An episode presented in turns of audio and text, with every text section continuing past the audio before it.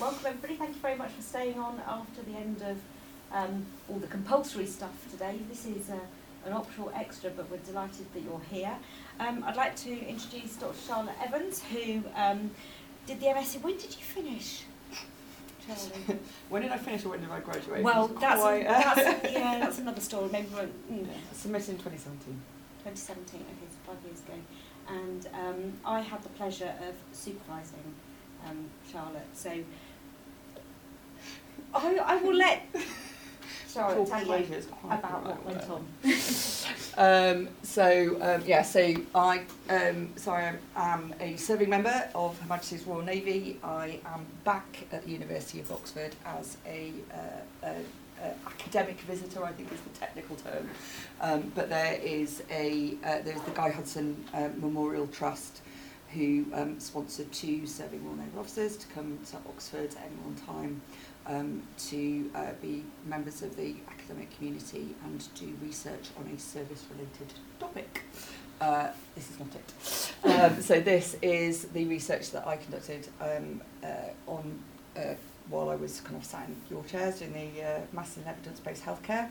Vividly remember this module because that's where we came up with this idea, because I didn't have it beforehand. So, but yeah, when I arrived on Monday, didn't have the idea. By the Friday, I think with yourself actually right from the beginning, we'd worked out we'd more or less that this is what I was going to do.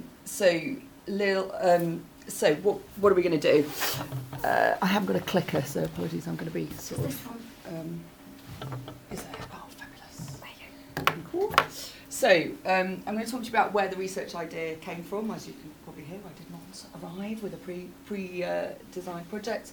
Talk about what we did to answer the research question, the somewhat tortuous process that was gaining approval to do the study, having had the good idea, and what we found when we conducted the research, but then also about what happened next.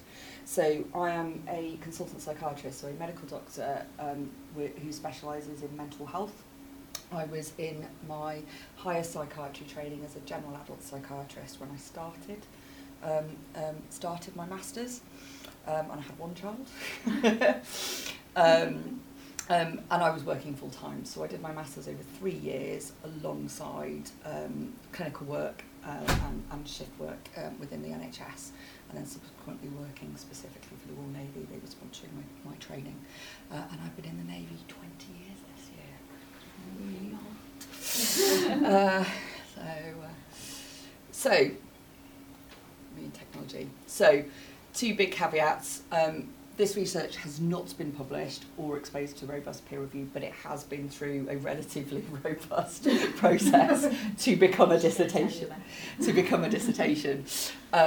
One of the things that I am here to do is actually write this study up for some kind of publication while I'm over the next now that we're now it's March, over the next 9 months. It was 12 months.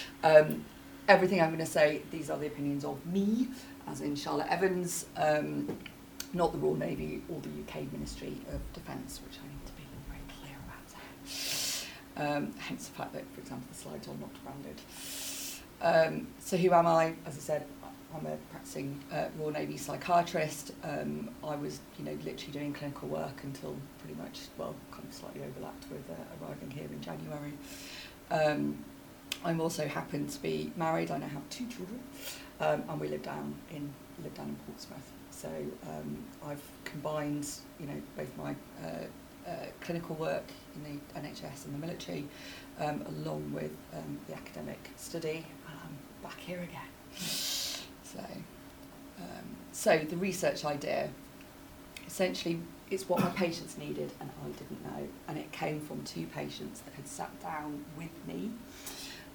Independently, and essentially these roughy-tufty military men had sat down sort of in my consulting room and had probably burst into tears, and that's not something that is culturally acceptable, shall we say, in the world in which I work. And essentially for both of these individuals there were only two outcomes from having sat down in a room with me, and this was before I think I'd even introduced myself, so I try not to take it personally. if they had a mental health problem, either I had a padded cell and I was going to be throwing them in it in the next 10 minutes, which I don't have, I work in community mental health, all right? Or that was the end of their career. That was it. The fact that they had just sat down in the room with me was it. Now, I cannot imagine, to put myself in their shoes, how bad things had to be for them, for those two outcomes to make it worthwhile coming and sitting down with me. You know, you've got to be pretty sick, you've got to be, you know, the amount that you're struggling, the amount that the, you know, the impact it's having on you and those around you, to do that, to brave those outcomes, was pretty significant. And the thing that I suddenly realised was that I had nothing to prove or disprove in terms of research, in terms of evidence, their assumptions that those were the only two things that could happen. Now, I'd worked in military mental health for a few years by this point, and instinctively I knew that they were wrong. You know, I knew that we got people better, I knew that people's careers recovered, and I knew that we had a big problem that people then recovered, got on with their careers and never spoke about it again. All right, we didn't have, and we still don't really have, some of the role models that we need within the armed forces who have been through you know, who have had mental health problems, been through the treatment process, and their careers have come out the other side. That is changing. Unfortunately, it is not so much changing for officers. It is changing for particularly for senior NCOs, and particularly interesting for those who've got deployment experience in Iraq and Afghanistan. It is much more acceptable for people to be able to who have deployed to be able to access mental health care, because there is an automatic assumption that it is their warriors' deployments that is the reason why they've needed to seek mental health care. It is much more difficult, particularly for those in the Navy who probably didn't, if they did go out to Iraq and Afghanistan, probably didn't go in a traditional role, you know, closing and killing the enemy type role. It's much more difficult for them to seek mental health care. So, what did we do? And this I remember. I had quite a clear mind, having decided that this was the research question I wanted to answer.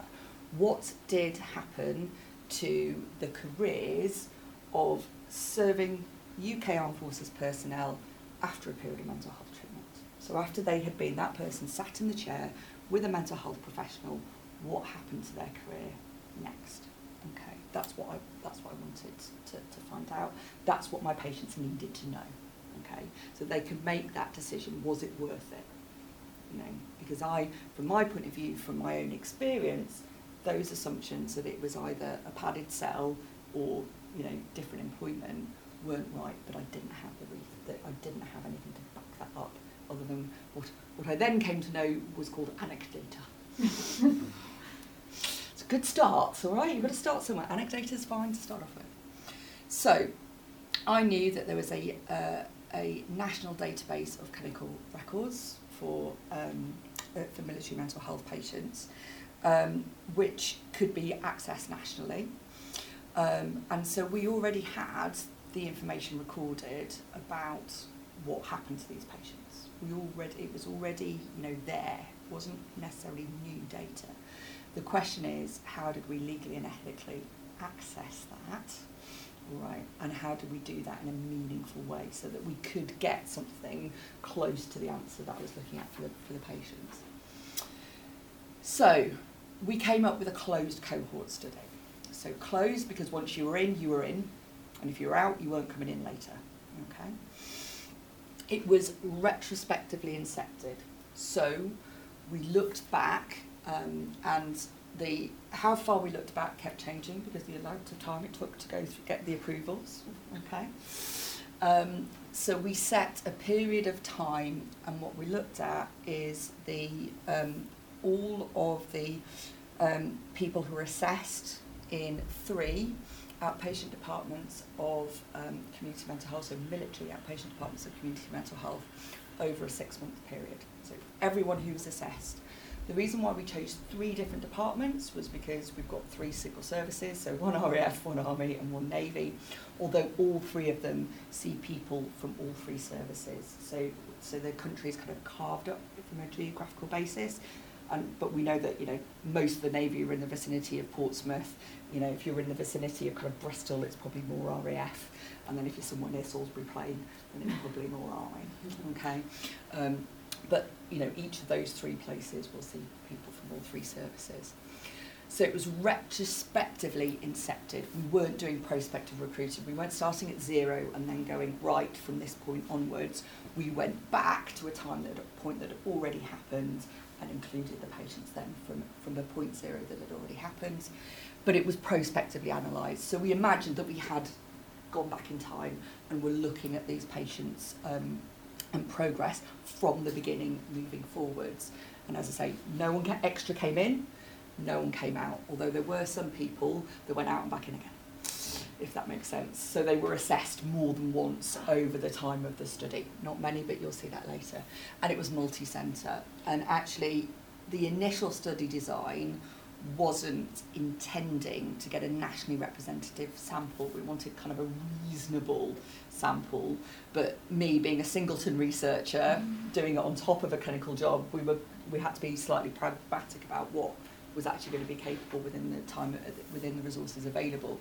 But actually what we ended up with was nationally representative on basic demographics. We ended up sampling 10% of military mental health patients who were assessed in 2011. So, pre-existing clinical records, 3 military departments of community mental health over 6 months. And we generated an anonymised research data set from the electronic notes, but the scrutiny was done by clinicians within the departments. So these were people with a legitimate relationship with the care that had been given. They weren't outside researchers, they weren't anyone different. And in fact, we went backwards and forwards, and forwards and backwards, and to the university, and to the MOD, and somewhere else, I'm sure, and to the Institute of Naval Medicine, and back around and round again. The Ministry of Defence, I hope quite rightly, have learned some lessons from doing slightly cavalier research on the people within the UK Armed Forces and have very, very stringent rules about any research that is conducted on serving military personnel, both in terms of what is conducted, who does it, how it's consented, etc., etc. They therefore have 3 criteria of any studies. One is research, okay, which is hypothesis testing, hypothesis generating, and publishable. That's the kind of highest level, it's the highest standard, it's the highest level of scrutiny. The next level from that is service evaluation. Okay, so it's looking at what is already being done, is it any good? And then the level below that is then audit, accepted national standards, and just a simple, does it measure up or not? Does it measure up or not? Now, what we were looking to do fell absolutely beautifully on the dividing line between service evaluation and ethics and research. Beautifully on the dividing line, okay, which is why we went backwards, forwards, inwards, outwards, round and round and back. The university were very clear that this was service evaluation. This was care that had already been given. There was no interference with, you know, interference with the patient. The records already existed. This didn't need full university ethical approval. Myself, as a military clinician, had a legitimate relationship with the record to generate an anonymised data set, which is what the research would be conducted on. The MOD wanted more reassurance than that. They wanted to know that they had a full legal and ethical framework because individual patient consent wasn't being sought. Now, that automatically feels a bit kind of, you know, sort of is a bit of a jolt, isn't it? Hang on a minute, people's records are being scrutinised, they don't necessarily know who it is doing it and why it was being done. There were a number of factors that went into that decision, okay? One of them was, one of the things we wanted to do was include people who had left the MOD. And once you've left the MOD don't know where you go, okay? So getting consent from those patients becomes essentially impossible unless you want to go via financial records. Seriously, the only people that people let know when they leave the military, if they don't want to be found, is the pensions people. That's it, you know, that's, you know. and that was going to seriously skew the research. If we weren't able to look at the records of people who had left the military for whatever reason, that was going to seriously skew what we were looking at. The other one was there was potential harm from going and getting individual patient consent. Okay, there was potential harm from doing that. We're talking about mental health care that had finished sometime, either had finished sometimes previously or was ongoing. Right. So you've got, you know, so there were risks of a skewed sample. There were risks of actually causing distress, causing harm by going back to ask for individual patient permission. And the only people accessing the record were clinicians who had a legitimate reason to access patient care records within their own departments to look at the care that was being given within their departments. Does that make sense? The only thing that I, as a researcher, got was an anonymised data set that was completely untraceable back to the record. There was no way that I could link what I was given as a researcher back to any patient record, even if I recognised that, you know, even if it was a patient that I looked after and I recognised this, I couldn't have done it. Okay, completely anonymised. So that was one of the reasons why, and we had a particularly, I don't know what the right adjective is actually, about our experience of physically going to the MOD Research Ethics Committee. And we had to go through, I think the Ministry of Magic entrance is probably the best description. Going to ethics committee meetings is a little bit nerve-wracking anyway, isn't it, Suzanne? Yes. I've been to some together. Going with Charlotte to the Ministry of Defence was absolutely blimmin' terrifying. In Whitehall, going through the airlocks to get into the building, like, so literally, like, you know, the Harry Potter kind of entrance hall with the Ministry of Magic, and they go through the fireplaces. We were going through airlocks that was very similar to that in this great big room. And then once we got there, when we got into the committee room, big, very shiny, very big table, all of the ethics committee at one end, us at the exact other end of this long thin table. We sat there. It was so far away. Yeah, they were literally. We were literally like, hello, hello. I think, so, and unfortunately, they weren't terribly supportive when we first sat down, were they? No. Basically, which was slightly upsetting. We'd been through a considerable process with the Royal Navy Scientific Advisory Committee to be able to get to the Ethics Committee. So lots of scrutiny of the methodology, lots of scrutiny of the ethical considerations, and this kind of, again, this borderline of research versus service evaluation, and we'd always been told, you know, if you get through all of that, and this had taken a considerable period of time, if you get through all of that, you'll be fine at ethics committee. And they literally sat down and went, "We're not sure what legal basis you have to do this." And that was that opening, literally that opening thing. We just, I don't know about you, but I just went, "Sorry, bye." My initial instinct was, "Well, we'll go then," but actually. The conversation then unfolded, and actually it was really interesting. And the different people around the table had different takes on it. And their parting shot was, "We think this is really important. We really want to make sure this happens." It was like, you could have started with that, not finished with that. So actually, we took away their concerns, which were mainly about the generation of the data set. And rather than myself as a military clinician creating the data set myself, we used clinicians within each of the individual care teams. So although we work as a national defence mental health service, they wanted the reassurance that you know, it was robustly being, you know, the notes were being scrutinised firmly within the care teams when the care had been delivered. So my nice singleton research project that wasn't going to bother anyone, that wasn't going to take too long, that was all, you know, within my experience, grew arms and legs and mushroomed, I think is probably the best way of putting it. So these were the outcome measures that we came down to.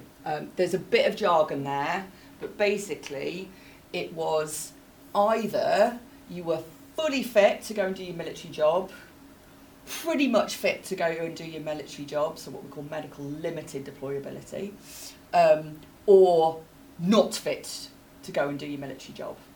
all right? And we looked at that 2 years after assessment, we looked at that 5 years after assessment, and we also looked at it when you were discharged from care. And that sentence in itself was a massive lesson in the precision of language, because discharge was also discharge from the armed forces, as well as discharge from their period of mental health treatment. Now, sometimes that Venn diagram overlapped, and sometimes it didn't. So we really had to realise that you'd lose people along the way. They were like, well, when was the discharge from your actual, was that discharge from the armed forces? Was it discharge from, right, so discharge from care, discharge from the armed forces? Because we just talked about discharge and switched it depending on which one worked best. So we looked at demographic and treatment factors, and we used univariate logistic regression as to their association with each of the outcomes. We had those three outcomes, which was the medical, so medical deployability, as shown by the medical category that they were in, and all members of the UK Armed Forces are in a medical category at all times. At all times, okay? So that's nice and clear. There isn't anyone who we're not sure what category they're in. They're in the last one they were given until someone changes it. That's it, basically. And then we did univariate logistic regression as the association with the outcomes. And then we also looked at discharge factors. So we also then looked backwards, and if someone had been discharged from care, we then looked back at what the point was at which they'd been discharged from care. If that makes sense. All right, so we were looking at it this way, and then in the group that we knew had been discharged from the armed forces, we were then looking back at the timeline that had happened at, if that makes sense. Because we might have missed it if it was between the 2 and 5 year point as to exactly what time that had happened. Okay, that's probably the easiest way of describing it. Where we found things were significantly associated with the outcomes that we were looking at, we then did statistics, but only on those things which we had already found from a univariate logistic regression. We knew that there was something there. There was something there that was worth looking more closely with. And what the multivariate analysis basically means is that you chase down, is it just the demographic or the treatment factor you're looking at that's making that difference? Or is it that actually everyone who has medication is that they has seen a doctor? So if you're looking at whether seeing a doctor impacts whether you're discharged, you know, is associated with your, whether you're at, and having medication is associated or not, actually the two are the same thing. It isn't the medication that's linked to you not being in the services at 2 years on its own, and it's not you seeing a doctor that's linked, you know, that's associated with you leaving the armed forces at 2 years, because you can't do one without the other. Does that make sense? So we're kind of just checking that what we were looking at was the thing that was the core, you know, was that it wasn't the cause, was associated, or was it something else that happened as well at the same time? Okay. Does that make sense? Because it took me a long time to get my head around that, I'm not going to lie. Yeah, and we did that using SPSS, which is the software which was most familiar with for the type of research that was being conducted, basically. So I can't say there was any fancy, you know, sort of decisions around that. That was what was available on the research laptop that we had available to us. What I should also say is the study then was done, at this point, was done jointly with King's College London, the Academic Department for Defence Mental Health, who still own the data, I think. So the approvals process, which I've already spoken about, if I knew that, I mean, I had no concept this was going to be quite so involved, it has to be said. This seemed like a really simple idea, aimed at, you know, really patient focused, aimed within my, you know, area of expertise.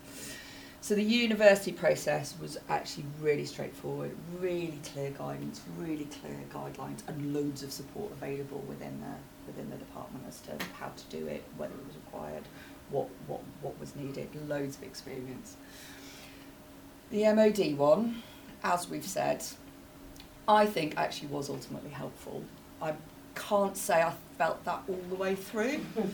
And I think a particular low point was having to calculate the sample size by hand because they didn't trust the electronic online calculator, or any of them, even though I said, well, I've checked it through, like, I think we put it through like 5 in the end, just in case someone was using a different calculation.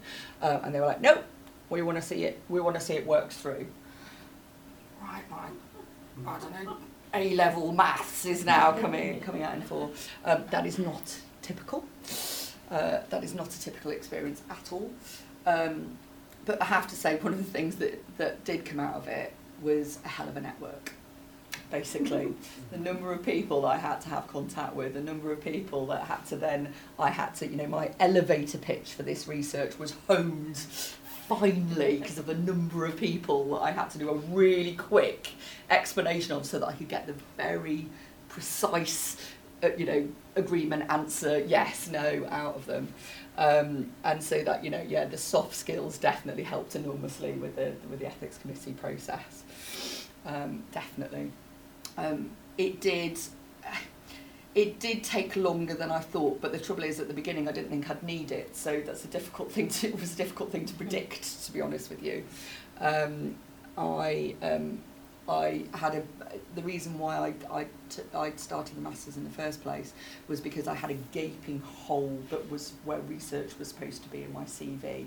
And as I was approaching the end of my psychiatry training, this hole was getting more and more apparent and definitely needed something in it, basically. So I'd got no background, you know, as an undergraduate or in the early days of my clinical career as a researcher at all. I think it's safe to say that the Masters definitely filled that in, and the fact that I'm back here again probably says something about that as well. So for you know, normal people, that plan early, but also, you know, sort of expect the unexpected sometimes. If it's just university stuff, actually, I you know, I kind of felt a bit jealous. It's like, can the university not, you know, can they not say that it needs to go through them? And then, you know, no. So what did we actually find? So, this continues to haunt me. I spent hours, if not days, trying to get that A out of this box. It doesn't, like, this, it just... It doesn't exist when you go in there. Anyway, sorry, you become obsessed about things like this when you do your dissertation. Like trying to get the page numbers on the right side. They bound it with the page numbers on the inside. But again, you know, things that you know, this consumes your life. So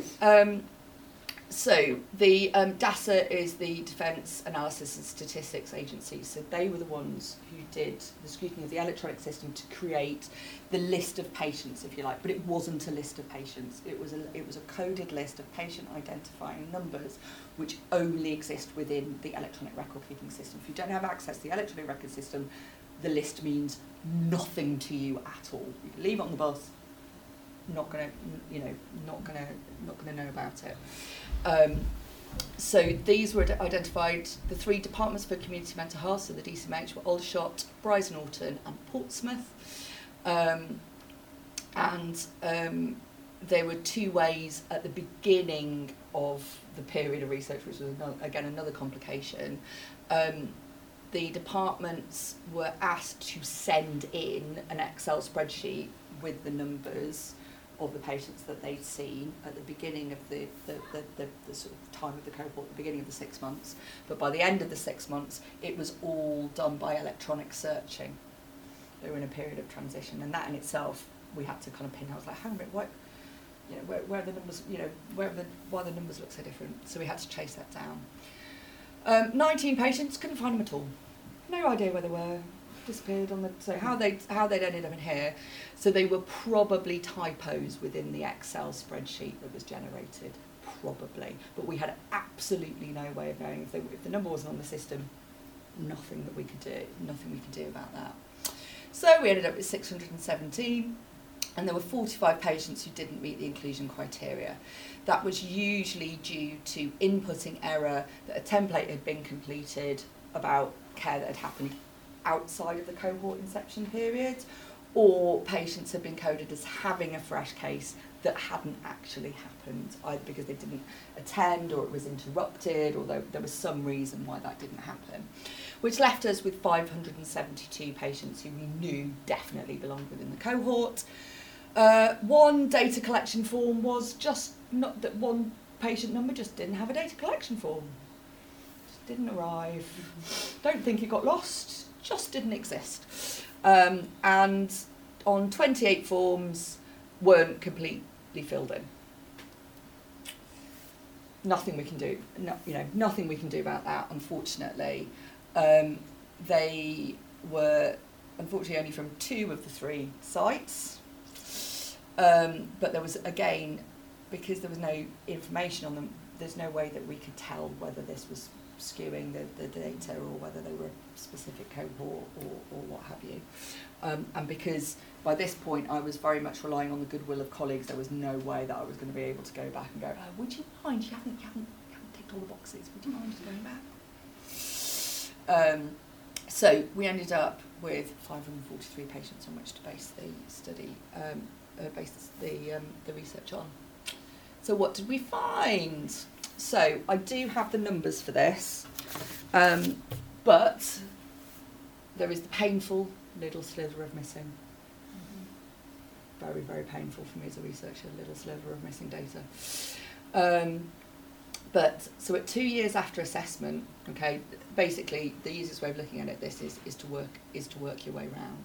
So bearing in mind that my patients assumed that their career was disappearing into a black hole, that they were destined for essentially what they thought was the loony bin, the padded cell, the, you know. So medical limited deployability and medical full deployability. So this white bit isn't actually white. Okay, this is the full deployability. So these people who were at 2 years after they were assessed were fully fit to do their job, and this cohort was that they were doing a job. There just might be some, you know, limitations on what they're doing. Now that might be, for example, if they're in the Navy, their ship can't go. They can't be on a ship that goes to sea, but they can be on a ship that's alongside in the UK, for example. Right? Or it might be that they can't do shift work. Okay. But what we don't know is whether that medical lack of deployability was actually due to their mental health. It could have been due to something else. It could have been a twisted ankle, it could have been a broken arm. Okay. Okay. And then in addition to that, we've got those people who are medically non-deployable. And then we've got these people who've left the armed forces, but not through medical discharge. They've gone because they've applied to leave. And then we've got this one, which has left the services on medical grounds. So if we're looking for this, you know, if the purpose of this research is looking at stigma and that, right, that's it, you know, the end of my career, well, you would expect, if they were correct, that the non-deployable and the medically discharged would have been the majority of this graph, right? And they're certainly not. And I have got the numbers, but to be honest with you, the numbers are pretty meaningless. Like the numbers are as meaningful as the big wedges, essentially, on the graph. Okay, so we are certainly not seeing, you know, so clinical instinct, the ANAC data at 2 years absolutely supported it. Now we can go on and probably talk for a long time about what about this left the services non-medical. All right, was that really non-medical? Was there something else going on? You know, that could have been, so most of that will have been people who just left, you know, submitted their notice and left. Some may have failed drugs tests, some may have been thrown out on disciplinary grounds, but that is never a huge number of people in the armed forces every year, and is probably in the region of the missing one, if we looked at the whole armed forces, let alone within this cohort. So at 5 years, so the left the services non-medical is even bigger. Now, one of the big flaws of this is we don't know what the so-called natural wastage you would expect in, you know, what's the turnover, if you like, of personnel. How many of these people would you expect to have left the armed forces and having an assessment in a military mental health, you know, clinic is completely incidental. Okay. But you can see there that the wedge of full deployability and limited deployability is starting to get a bit smaller at 5 years after assessment. But actually these two still aren't looking massive. All right? People have left, but again, they've not left because they've been medically discharged, or they're not hanging around, not able to do their job. You know, essentially under threat of this, potentially, depending on what they're, you know, what their skills, their expertise, and what they're, you know, what they're doing is. But this one, which is the point at discharge from care, and bear in mind again, this graph includes non-mental health reasons. Okay, it includes non-mental health reasons. But this is at the point that we discharge them. Okay, this is the point at which they were discharged from clinical care. Discharged from the armed forces, discharged from clinical care. So actually, we've got full deployability, limited deployability. You've got a better chance of being in one of those two categories than you have in the others. Okay. And that in itself challenges the stigma from the get-go. Okay. And this has actually been essentially the most useful, the most satisfying, for want of a better word, statistic that we found. We did also, do you remember I said we looked at how long did that take? So we looked at 2 years and we looked at 5 years, but that's a nice kind of, you know, individual slice, how long did it take? And again, it pains me the fact that because it's up to 2000, the 0 to 200 bit, which is where it was, I never found a way of getting the computer to do this, because it's done with an SPSS. But what you've basically got there is a very bad box and whisker plot, okay, where you've got the median, so the most common time between assessments and discharge from care is 83 days for everybody. If you're deployable at discharge, it's slightly shorter than that, 71 days. And if you're not deployable at discharge, it's slightly longer, okay? All right. Maximum time in care was 1,728 days. We think that's probably an admin error, unfortunately, but it is possible. At the time, that was possible. Since then, and towards the end of the time that the cohort was followed up, there are now caps in the amount of time that patients have care within military mental health services before discharge is considered. But that wasn't the case at the time. There was no hard stop, if you like, and it's still not a hard and fast rule now. But there's greater scrutiny of people who need that level of care to continue their employment, which sounds really harsh.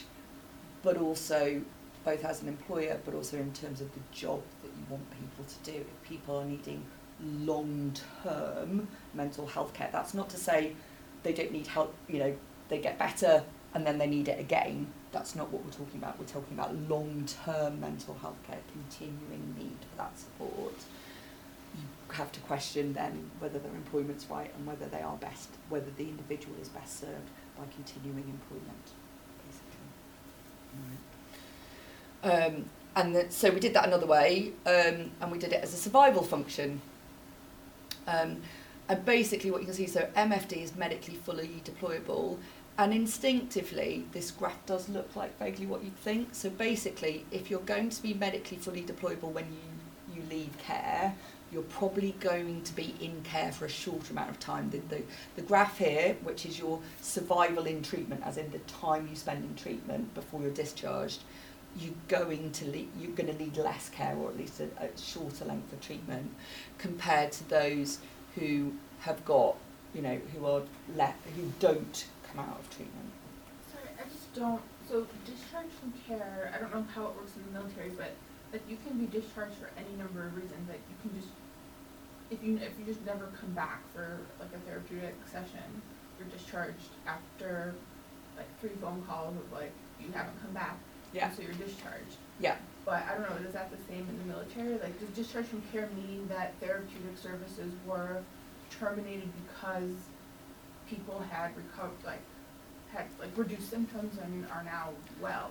So the fact that some of them are discharged medically non-deployable tells you that no, some people will still have medical problems when they're discharged from care. The military do not compel people into mental health treatment. They can't, you can't be ordered to, it used to be you could be ordered to attend your appointment, but you couldn't be ordered to do anything other than say to the receptionist, I'm here. Okay, that used to be the case. Once you've done that, you'd have reported to your place of duty, and you know that you'd done, but if you didn't do that, you could be disciplined for not turning up and going on here. That, even that now is no longer the case. You can't even be ordered to rock up to attend the appointment for mental health care now. You are only there because you want care, you have consented to care, and you can withdraw that consent at any time. And we do have patients who just go, don't believe a jot of it, this isn't helping to me, bye-bye, I'm off. You know, you snake oil salesman, this is a load of rubbish, it's a load of nonsense. Or for people whose stigma levels are so high, all right, they're like, do you know what, I'm fine now. You know, they have their assessment, you know, the wife's off my back, I'm only here because she's made me come here, I'm fine, thank you very much, you know. And, you know, we cannot compel them into, you know, and we will not compel them into treatment. But it doesn't get you a medically fully deployable medical category. Because if we're concerned that your mental health is impacting on your ability to do your job, we don't need your consent to restrict your duties, to stop you potentially causing a harm to yourself, but also to the other people who depend on you.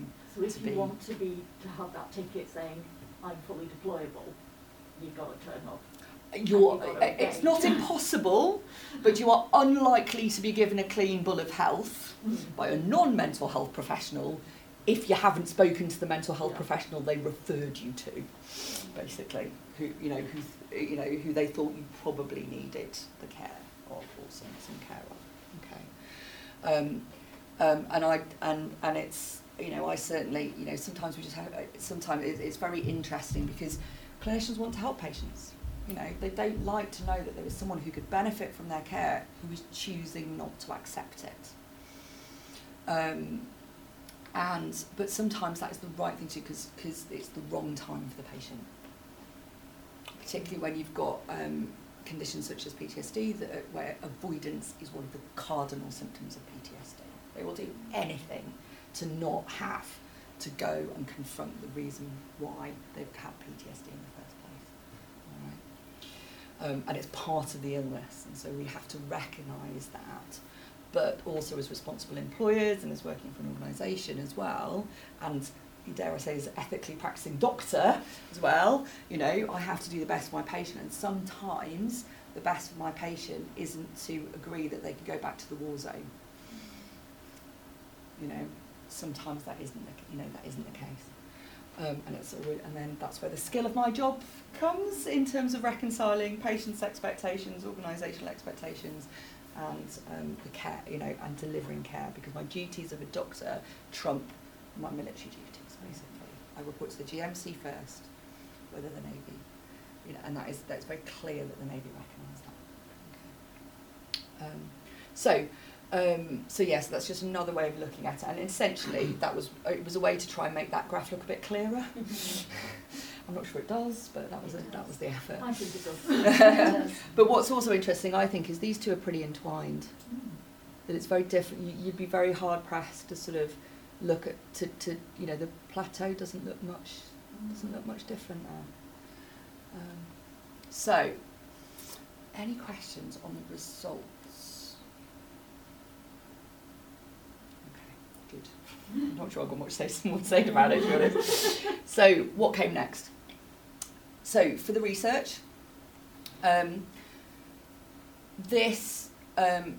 having done the research, it was presented internally within the military, and was actually incorporated into non-patient information materials about both seeking care, but also around destigmatising mental health, including the Royal Navy Commanding Officer's Guide for Mental Health. So it immediately, as soon as it was done, it hit the ground running. It did what it was supposed to do. which is very gratifying, and particularly when you've been through such a convoluted research process, to have it stuck would have been quite painful, to be brutally honest with you. This was done with patients in mind, and to have felt that it wasn't there. And I have to say that the knowledge into action module was very, very helpful in terms of being able to look at the engagement and to look at how that research could be disseminated for the purpose that it was intended to. And I've still got an email from one of my nursing colleagues who basically emailed me to say, I've just had a patient who saw the publication and is here because it changed their mind. Which, that's it, you're done then. Like, you know, all those years of blood, sweat and tears then become, you know, really do become worth it. And it, you know, and it was a slog. It was a slog. I think the particular low point was being given a direct order that I would not be finishing my masters on time. I'd had a patient suicide, and I was like, I've got to get my dissertation in. And Claire literally was like, no, you know, you've got other things to do. You've got other things that you need to concentrate on. Give it. Well, we thought another term. Yeah. Unfortunately, the admin process meant, although we got it in a term, it took a bit. It took a bit longer. But anyway, so that's fine. I'd had a baby in that time anyway, so my attention had then gone even further away from my research. Yeah, it certainly. But for me, I you know, I had no concept whatsoever when I was in the, you know, this module now, all those years ago, what I would be able to produce, the difference that in itself could potentially make for patients, but also then sort of what came next for me. So I qualified as a consultant psychiatrist in February 2017. I passed my Armed Forces Consultative Advisory Board in March, which I probably wouldn't have done without the research. You know, I probably wouldn't have passed the board without the research, you know, that I could show that I produced. I then had my son the following month. Tick, tick, tick. And then after some maternity leave, came back as came back from maternity leave into a military job. And within 6 months, I was consultant advisor in psychiatry for the Royal Navy.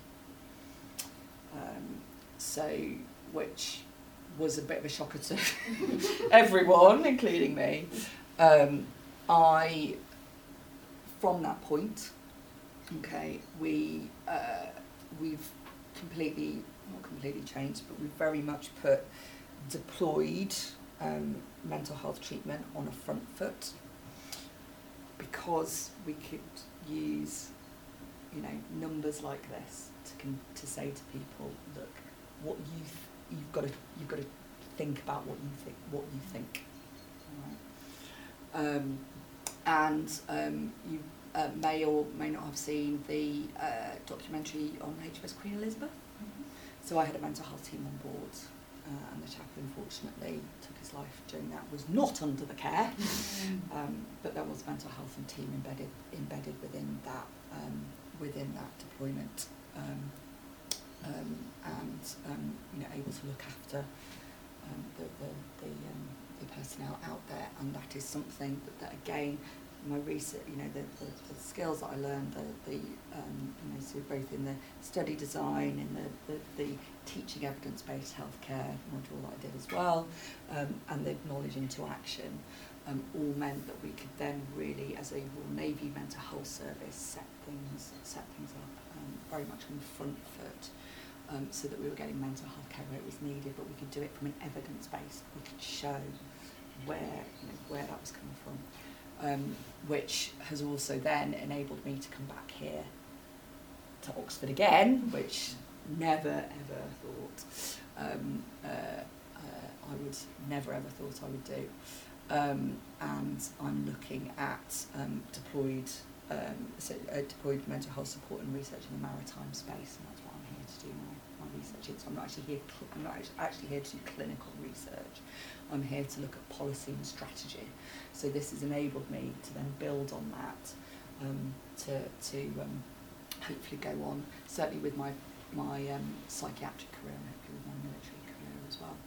So it's been, as I say, looking back, I cannot believe, where I am now from where I started.